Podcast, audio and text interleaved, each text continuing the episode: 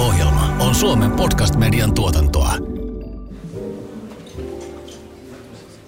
Tommi, mitäs mieltä sä ravintoloiden sisustamisesta? Mihin suuntaan kannattaa lähteä? Mikä toimii, mikä ei?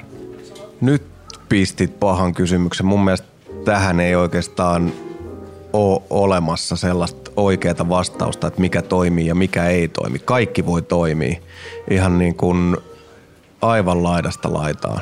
Että sä voit upottaa siihen käsittämättömän määrän rahaa, aikaa ja vaivaa ja silti se ei välttämättä toimi. Tai sit sä voit istuttaa ihmiset tyyliin niin kuin kaljakorin päälle syömään jostain paperista eväitä ja silti se toimii. Kuuntelet kovaksi keitetyt podcastia. Tämä on sarjan toinen tuotantokausi ja tällä kertaa huippukokit Henri Aleen ja Tommi Tuominen kertovat, miten suomalainen huippuravintola perustetaan. Miten ravintolaprojekti etenee ideasta ruokalistojen tekoon, rahoitukseen, markkinointiin ja mitä sudenkuoppia ravintolan perustamisessa ylipäätään on. Tervetuloa mukaan seikkailuun. Ohjelma sisältää kaupallista yhteistyötä. Tässä jaksossa mukana ovat Gigantti ja E. Alström. Täydellisen ravintolaelämyksen raaka-aineeksi ei riitä yksin mahtava ruoka. Makuaistin lisäksi on hemmoteltava myös asiakkaiden muita aisteja. Kokkimme vieraina ovat tunnelman luonnin ammattilaiset, myyntijohtaja Teija Sääksmäki sekä projektipäällikkö Marias Buratura E. Alströmiltä. Oh right, Tommi. Nyt alkaa olla niin sanotusti kuule lokaatiot etsitty ja sitten olisi vähän suunnittelua ja sisustusta ja onneksi meillä on täällä taas ammattilaisia auttamassa nimittäin. Nyt jos tehdään tämmöinen skenaario, että meillä on tila, meillä on kyökkiä vähän hommattu, sinne on sisustus, suunnittelija. Nyt pitäisi ihan oikeasti sitten päästä niihin detaljiin, niin pikkujuttuihin. Niin, eli siis kuvailit juuri tilannetta, joka ainakin meidän yleensä peruslähtökohdissa on ollut noin kolme viikkoa ennen avaamista. Ajatuksissa se on ollut kuukausia ennen, mutta niin. toteutus kolme viikkoa. Juurikin näin. Niin. Mutta hei, E. Alströmin ihanat naiset täällä taas studiossa. Kertokaa meille oikeasti, kuinka paljon aikaisemmin pitää olla liikenteessä, jos puhutaan niin suunnitteluasioista, jos puhutaan astia-asioista, mikä on semmoinen ok aikafreimi, että pitäisi tulla miksi teille käymään, katsoa vähän astioita tai muuta asioita? No tuohon voi lyhyesti todeta, että mitä aikaisemmin sen parempi. Ja kyllähän niin kuin vuosi on lyhyt aika silloin, kun lähdetään suunnittelemaan ravintolaa. Puolessa vuodessa saadaan jo paljon aikaan, mutta ja kyllä me tehdään myös välillä, me ollaan semmoisia taikureita, että kyllä me sitten joskus tehdään ihan, ihan parissa viikossakin asioita, kun on muutama juttu unohtunut, mutta noin lähtökohtaisesti, jos halutaan tehdä asiakkaalle se paras mahdollinen kokemus ja, ja miettiä asiat pienintäkin yksityiskohtaa myöten. Se on juurikin näin, mitä Teija tuossa mainitsi, että, että pari semmoista isompaa projektia, missä on olla, oltu niin kuin ihan lähtökuopista lähtien mukana, niin siinä on ollut vuoden freimi avaukseen. Ja käytännössähän se tarkoittaa vaan sitä, että, että silloin meillä on enemmän aikaa just näihin teidänkin mainitsemiin detaljeihin.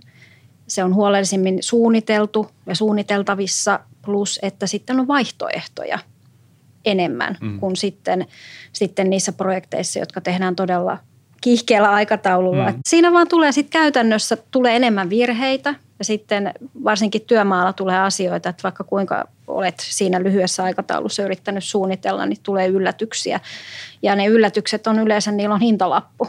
Et sen takia, että semmoinen sanoisin, että puoli vuotta olisi niin kuin ainakin hyvä, mutta kyllä niitä usein tehdään nopeammallakin aikataululla. Se on muuten totta.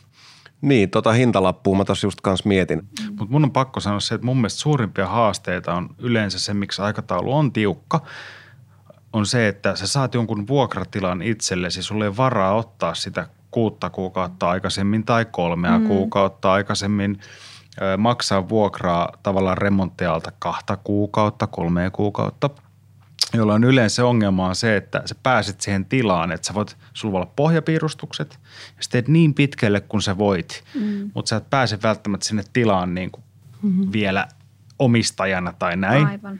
Ja yrität ottaa salaa jotain kännykkäkuvia sieltä, että tämmöinen tässä on. Mutta sitten kun sä pääset sinne niin sitten aina tulee se, että ei hemmetti, kun alkaa purkua. Että tai tuossa olikin vesijohto tai tuosta puuttuu sähkö tai sähkön vetäminen onkin näin kallista. Ja ne päätökset sitten nopeasti siellä työmaalla tai just suunnittelijan puolesta, hei muutetaan se näin, ne säästät sillä kymppitonnin.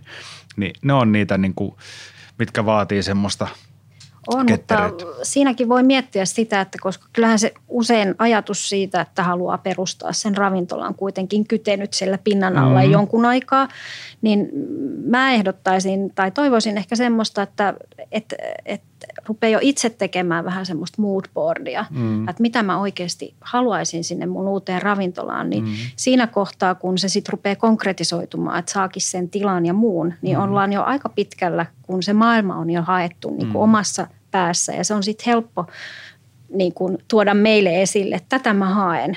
Nämä on mm. niitä, ne raamit, minkä sisällä ollaan ja tämän verran mä haluan sinne paikkaa ja muuta. Niin, niin, niin sekin nopeuttaa tosi mm. paljon sitä mm. työtä siinä kohtaa, mm. vaikka se avaus olisi sen puolentoista mm. kuukauden mm. päässä. Mutta totta kai me ollaan just sitä varten, että me, me autetaan siinä. Mm. Mutta sitten täytyy olla aina sillä tavalla realisti, että, että ne vaihtoehdot kapenee mitä vähemmän aikaa on. Mm.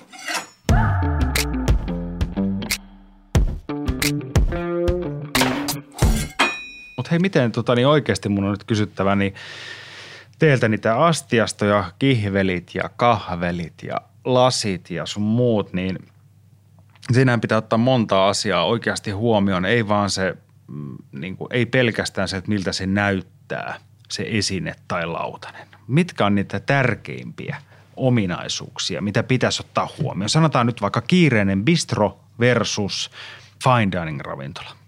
No ensinnäkin se lähtee siitä, että paljonko sulla on tilaa säilyttää niitä astioita. Se on yksi niin kuin iso asia joudutaanko ne säilyttää pesupakeissa vai onko niille varattu kaapeista tilaa, onko ne päivittäin käytössä. Haluatteko te, että ne pinoutuu, jos ne on siellä asiakkaiden, niin kuin ollaan siellä asiakkaiden puolella, salin puolella, niin missä ne siellä säilytetään ja, ja tietenkin kestävyys. Ja, ja toki tietenkin onko ajatus, että, että on erilaisia listoja, joihin niitä astioita vaihdetaan ja haetaan sillä sitä elämystä, mm. että – et siinä on oikeastaan aika monta kysymystä. Mutta totta kai ammattikäytössä astioiden täytyy kestää, niiden täytyy olla pinottavia ja tietenkin sitten asiakkaille haetaan elämyksiä, niiden pitäisi olla kivan näköisiä. Ja sitten tietenkin se, että, että mitä se lautanen vaikka painaa, mm. koska sun täytyy ajatella salihenkilökuntaa ja, ja sitä, että jos siellä kannetaan painavia lautasia, niin se saattaa tarkoittaa työhyvinvoinnin kannalta erilaisia asioita. Ihanaa, että joku sanoo tämän, koska tämä on näitä asioita, mitä harvemmin taas mun mielestä kokit miettii. Ja sitten mitä kovempi kokki, niin se aina löytää ekana ne kaikkein kalleimmat Totta kai. lautaset. Niin jo vaikeimmat saada. Toimitusajat on kahta vuotta tai Kyllä. jotain. Ja, ja sitten semmoiset, mitkä ei pysy niissä tiskipakeissa pystyssä. Ei tietenkään, vaan käsi tiskattava yksi kerralla Kyllä, vielä mä, yleensä. Ja... Mä oon pari kertaa lähettänyt vähän nuoremman keittiömestarin hankkimaan lautasia ja – joka kerta on tilanne ollut se, että niitä ei voi pinota, ne ei mahdu sinne kaappiin, kun niitä ei ole mitotettu ja sitten niitä ei voi tiskata. Painaa seitsemän kiloa kappale, niitä ei pysty hakemaan pöydästä kuin yksi kerrallaan niin. pois. Ja, ja Joo, nämä on sellaisia asioita, mistä me aina kyllä varoitetaan asiakasta. Se mutta se on sitten se, että asiakas aina mm. päättää niin. ja, ja siinä kohtaa sitten se on niin kuin tavallaan se jää se vastuu sitten mm. asiakkaalle, mutta me aina kerrotaan. Me ollaan jopa semmoisia vähän inhorealistia niin tässä olet. kohtaa. Mä Ja sitten sit saattaa joskus olla, että, että jollekin me sanotaan niin, että että tota, nyt on semmoinen, että sä oot aloittamassa vasta tuota ravintolaa, että katsottaisiko sulle jotkut edullisemmat vaihtoehdot. Niin. Ja tuut sitten kahden vuoden päästä, kun siellä on mm. se kassa kassa antaa periksi, niin otetaan sitten nämä. Toi Mut, on viisautta, mutta se kyllä on. kirpasee kovasti kyllä. Niin, totta kai. Joo, se on totta, koska sitten ei haluaisi sitä niin kuin toisiksi lemppariuttua. Niin, kun ei, ei halua tehdä kompromisseja, niin. kun haluaa mennä just siihen unelmaa kohti ja kaiken pitää olla täydellistä. Mä muistan vaan tämmöisen, että jossain vaiheessa tuli nämä tämmöiset kuperat, reunattomat munankuorilautaset. Mä muistan, että silloin tämä suurin ärsytys haaste oli se, että kun sä teet niin kokkina annoksia, niin oli tosi jees ja toimia hyvin. Mutta sitten kun sun aterimet on vaikka hyvin äh, vahvasti, sanotaanko painavat täältä kahvan puolelta, niin ne valahti aina sinne lautaselle. Aina sinne, niin kuin sulla ei mitään mahdollisuutta niitä aterimia laskea mihinkään, jos sä pidät tauon ruokailusta. Se on ihan totta. Sä et voi laittaa niitä pöydälle, kun ne on likaset. Kyllä. Ja sä et saa niitä nojattua siihen sen kulhon reunaan millään tavalla Ei. ilman, että ne hulahtaa sinne soosiin mm. tai keittoon tai mikä siellä sitten onkaan. Mm. Joo, muistan, kun mulle tultiin tästä jossain vaiheessa sitten sanomaan keittiön murussa, että tämä on vähän ehkä hankalat, kun niin mä olin silleen, että mitä helvettiä, pitääkö tässä nyt opetella ihmisiä, niin opettaa ihmiset, miten haarukasta ja veitsestäkin pidetään kiinni. Eli peruskokin reaktiohan on se, että sinä et ole tehnyt mitään virhettä, mitä te tuutte vaivaamaan minua. Niin. Näin. Ja nyt voin sanoa, että aika monta kilometriä myöhemmin, niin, tota, niin hemmetti oikeassa olivat. Hauska, että sä otit nuo aterimet esille, koska sit, sit, niissähän on semmoinen, että aterinhan on itse asiassa tämmöisen niin kuin kattauksen oikeastaan rohkein niin kuin osa. Mm. Ja se johtuu siitä, että se on aika intiimi, koska se viedään suuhun. Sitä on tutkittu mm. ja, ja aterimen avulla voidaan vaikuttaa ru- ruoanmakuun, mm. jos se aterin on tumma tai vaalea, niin se saattaa lisätä sitä, että siitä tulee suolain, suolaisemman makuinen siitä ruoasta kuin mitä, mitä alun perin oli edes ajateltu. Okei, tätä mä en ole. En mäkään, tämä on ihan ja sitten, sitten jos miettii, niin aterinten painolla on myös asiakkaan näkökulmasta merkitystä. Mm. On tehty Oxfordissa semmoinen tutkimus, että asiakas on valmis maksamaan 30 prosenttia enemmän siitä ruoasta, jos aterin on painava. Eli se lisää sitä ruoan arvoa. Aika kova juttu. No mutta kyllähän toi nyt on ihan itsellekin, jos sulla on semmoiset niin kuin melkein, Kunnon, melkein niin. muovisen tuntuiset aterimet, niin kyllä ne tuntuu jotenkin niin pilipalilta, mm. että voiko se ruokakaan silloin olla ihan kunnossa. Mm, mä teen lyijystä sitten seuraava. Vitsi, vitsi. Käydään tässä välissä keittiön puolella ja kuunnellaan, mitä kokkiemme matkaan gigantista on tällä kertaa lähtenyt. Kotikokkien välineet kalpenevat monesti ravintolakeittiöiden varusteiden rinnalla, vaikka usein kotikeittiöiden laitteet ovat hintalaatusuhteeltaan varsin hyviä. Alright, sitten on se hetki, kuppila auki. Miten mä teen piparitaikina? Mä en jaksa käsin veivaa. Minkä vehkeen kävisit hankkii gigantista? Yleiskoneiden kuningas Kenwood. Mikä versio? Se on hyvä kysymys. Versiot on paljon, mutta ehkä niin kuin ravintolakäyttöön ottaisin XL. O- oikeasti, Kyllä. mitä sillä pystyy veivaa? Sillä pystyy veivaamaan isotkin taikinat. Siinä riittää tehot, voima, kulhoon muistaakseni vähän yli 6 litranen, eli Oho. sillä saa oikeasti jo isonkin taikina aikaiseksi. Ja, ja tota, pystyy tekemään ihan pienistä asioista aika isoihin asioihin kaikkea siltä väliltä. Että mm. Pystyy esimerkiksi vahdottamaan yhden valkuaisen kananmunasta tai tekemään ison näkkileipätaikinaa. Siinä on aika hyvin ulottuvuuksia tuommoiseksi pieneksi koneeksi. Ja mieti ihan kodin konekaupasta. Ihan ammattilaista sun Joo, siis gigantista löytyy kaikki. Kenwood Chef XL Elite.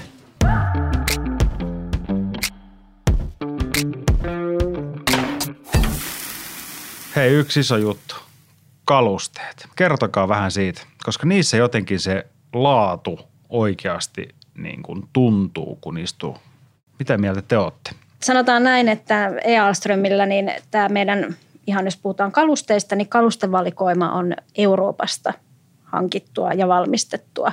Että me ei mitään Kiinan konttitavaraa edes tuoda Suomeen, vaan että meillä on hyvät vastuullisesti toimivat tekijät täällä Euroopan markkinoilla. Ja me käytetään myös hyvin paljon suomalaisia paikallisia puuseppiä, metalliseppiä, verhoilijoita ja muita, muita että tota, yritetään aina miettiä niin kuin kotimaisuus kärki edellä, ja, ja tota, mutta välillä sit se hintataso on liian korkea. Juu. Ja, ja sitten tästä syystä niin kun menemme monesti tuonne Italiaan tai Espanjaan, koska siellä on pitkät perinteet kalusten valmistamisessa ja, ja Udinen alueella Pohjois-Italiassa, niin siellä on tosi paljon pieniä perheyrityksiä. Ja heidän etu on se, että he pystyvät myös räätälöimään paljon asiakkaille mm. Ö, omia juttuja, omia logoja tai ö, modifioidaan jotain mallia ja saadaan niistäkin mallituolit ja muut. Miten tuo kestävyys? Sitten se on myös puhuttaa Kyllä, ihmisiä. kyllä. Nämä meidän Euroopassa valmistetut ja Suomessa valmistetut tuotteet, niillähän automaattisesti kahden vuoden takuu normaalikäytössä. Kyllähän me myydään sellaisia kalusteita, jo- jotka on tarkoitus kuitenkin kestää Miten se ekologia? käytössä. Miten sitten eettinen kestävyys? No se onkin mielenkiintoista, koska monet meidän eurooppalaiset valmistajat on kiinnittänyt tähän tosi paljon huomiota. Et esimerkiksi nyt on tänäkin keväänä piti olla Milanon messulla oikein esittely siitä, mutta nyt sattuneesta syystä Niin. messuja ei tullut, niin hyvin paljon on tullut tämmöistä kierrätetystä muovista tehtyjä muovikalusteita. Tai sitten valmistuksessa, kun on tullut sivu, sivujätteenä vaikka sahanpurua ja muovijätettä, niin niistä ollaan sitten ympätty ja tehty vaikka tuoli. Mm.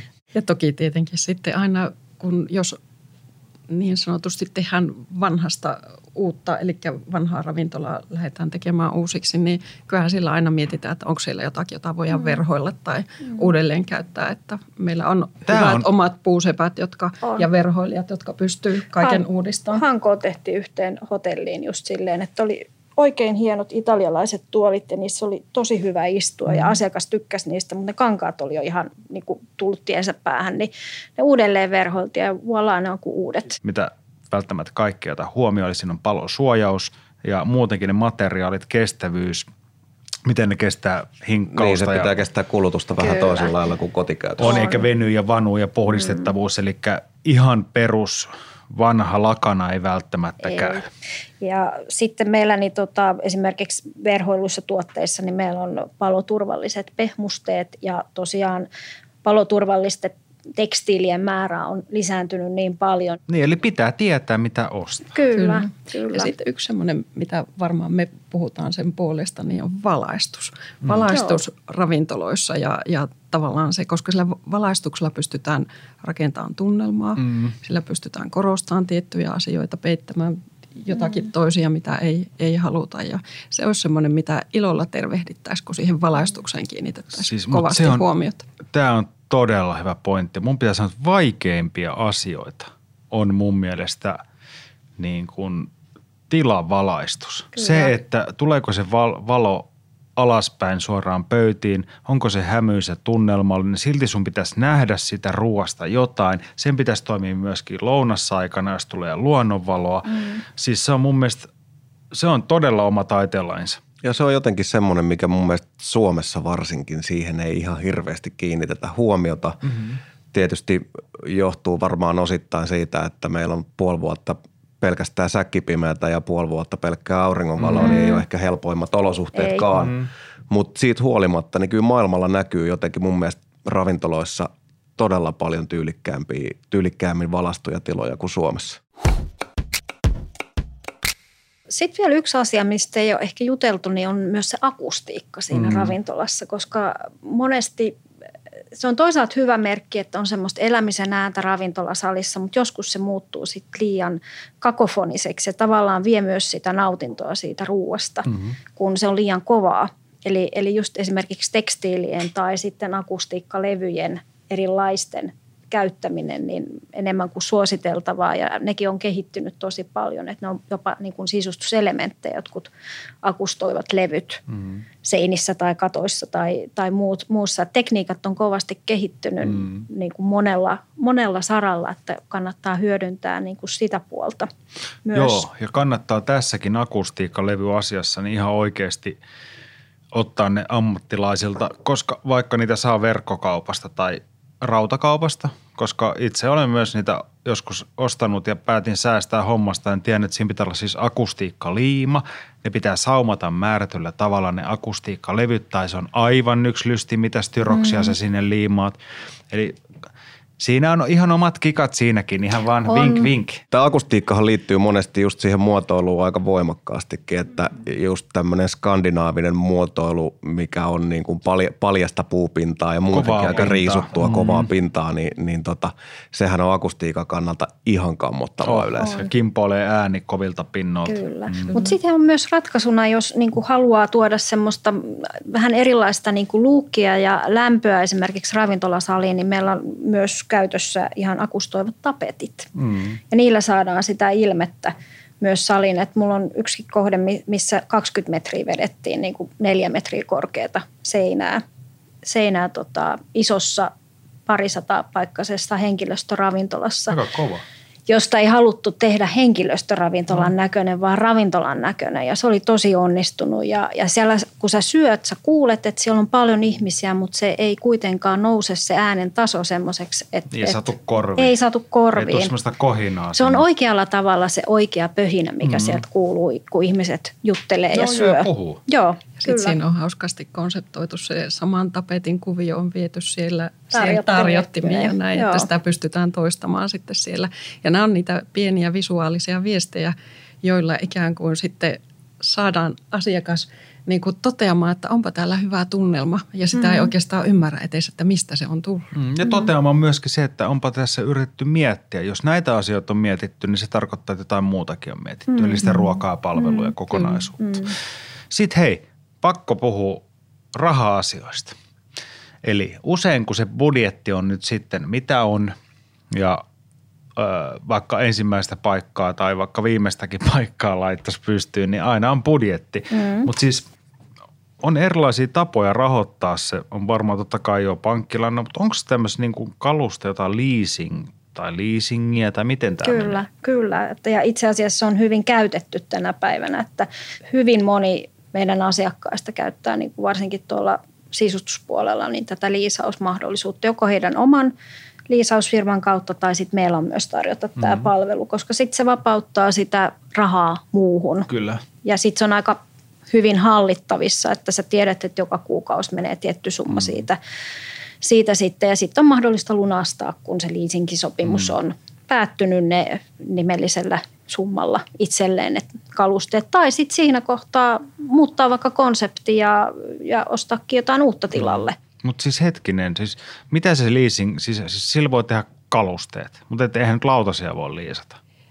No joo, ja se on tällä hetkellä semmoinen, mitä ei pysty tekemään, mikä mutta semmoinen 20... Niin, mikä mm. on ymmärrettävä. Siinä lähdetään siitä, että onko jollakin tuotteilla jälleenmyyntiarvo. Niin, niin koska nehän ja semmon... on kulutuskaupalla enemmän. Ja särkyy ja niin. kaikkea tämmöistä. Semmoinen 20 prosenttia siitä niin kuin investoinnista pystytään ohjaamaan joo. myös sitten, sitten astioihin ja, ja kaikkeen muuhun, mutta ei enempää. Että se on tällä hetkellä ei ole vielä löytynyt semmoista. Mutta sehän on ihan järkevää mun mielestä, koska Kyllä, ei on. siinäkään. Joo, ja ne on kuluvia osia, niin, niin sillä ei tavallaan on. ole sitten. Ja sitten varsinkin, jos sä perustat uutta ravintolaa, niin niitä rahareikiä on ihan tarpeeksi siinä Kyllä. kohtaa, ja laitteet sun yllät, muut. Mm. Yllättäen myös voi tulla semmoisia, että mm. niihin ei aina varautunut. Mm.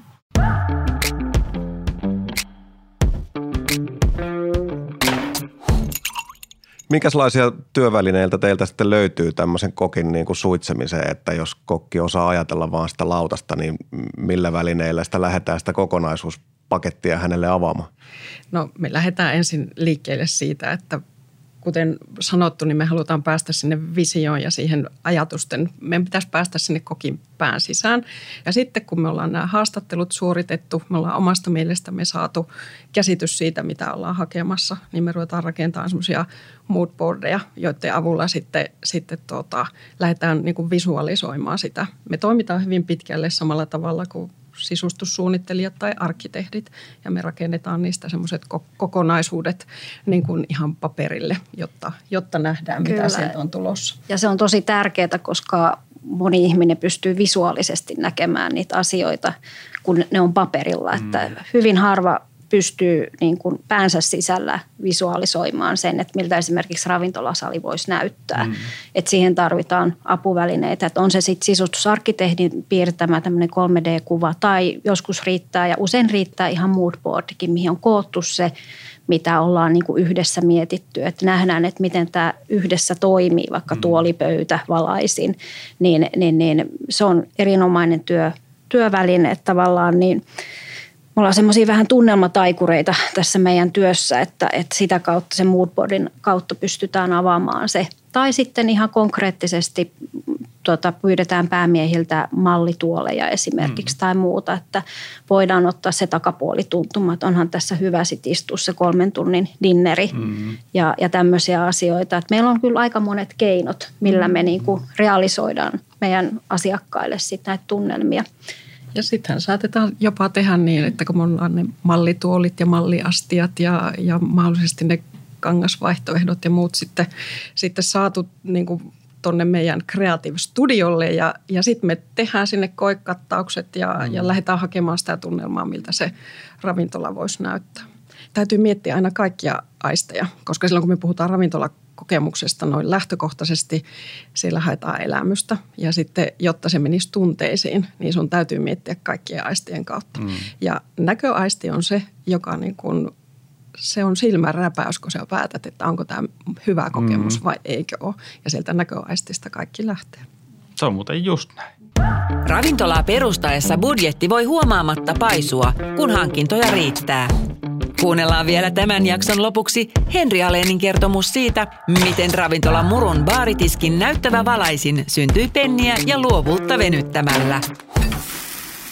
Mä kerron sulle Tommi tarinan murun pulloinstallaatiosta, mitkä siinä baaritiski yläpuolella on. Nehän herätti paljon huomiota silloin, kun se tuli. Joo, ne herätti ja tosiaan tämä idea oli se, että kun on vähän viinilähtöinen ravintola, niin olisi halpa valaisin, joka on tehty viinipulloista.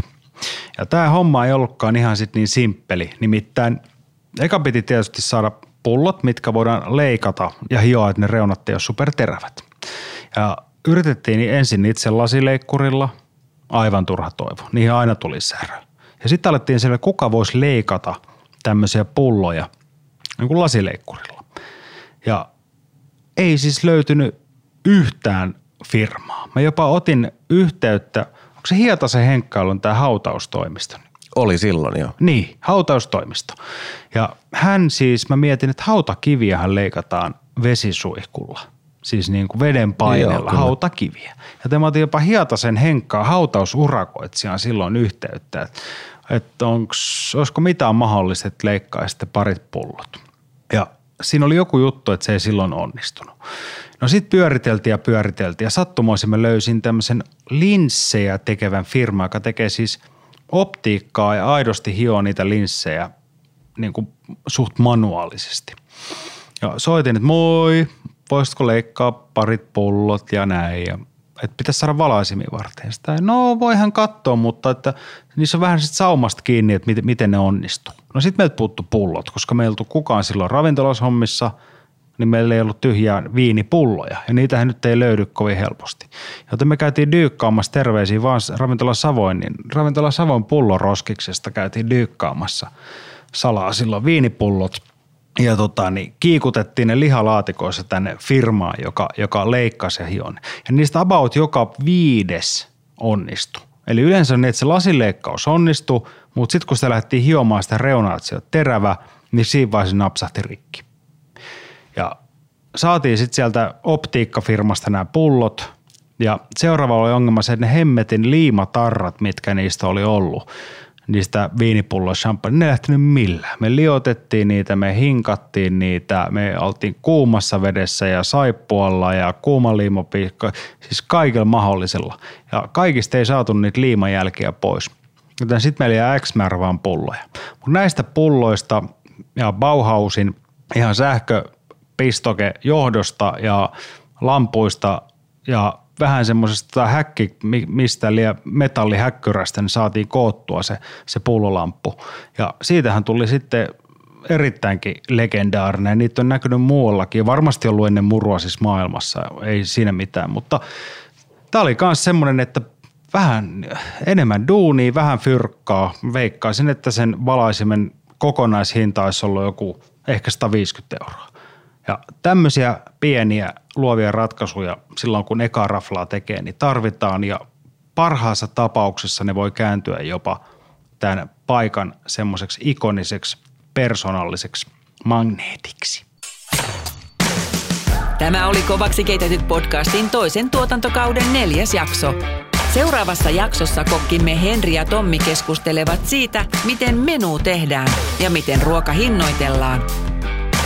Seuraa meitä Spotifyssa, niin saat ilmoituksen uudesta jaksosta. Löydät kovaksi keitetyt podcastin myös Suplasta ja muista yleisimmistä podcast-alustoista. Tämän ohjelman tuotti Suomen Podcast Media. Löydät lisää podcasteja osoitteesta podcastmedia.fi.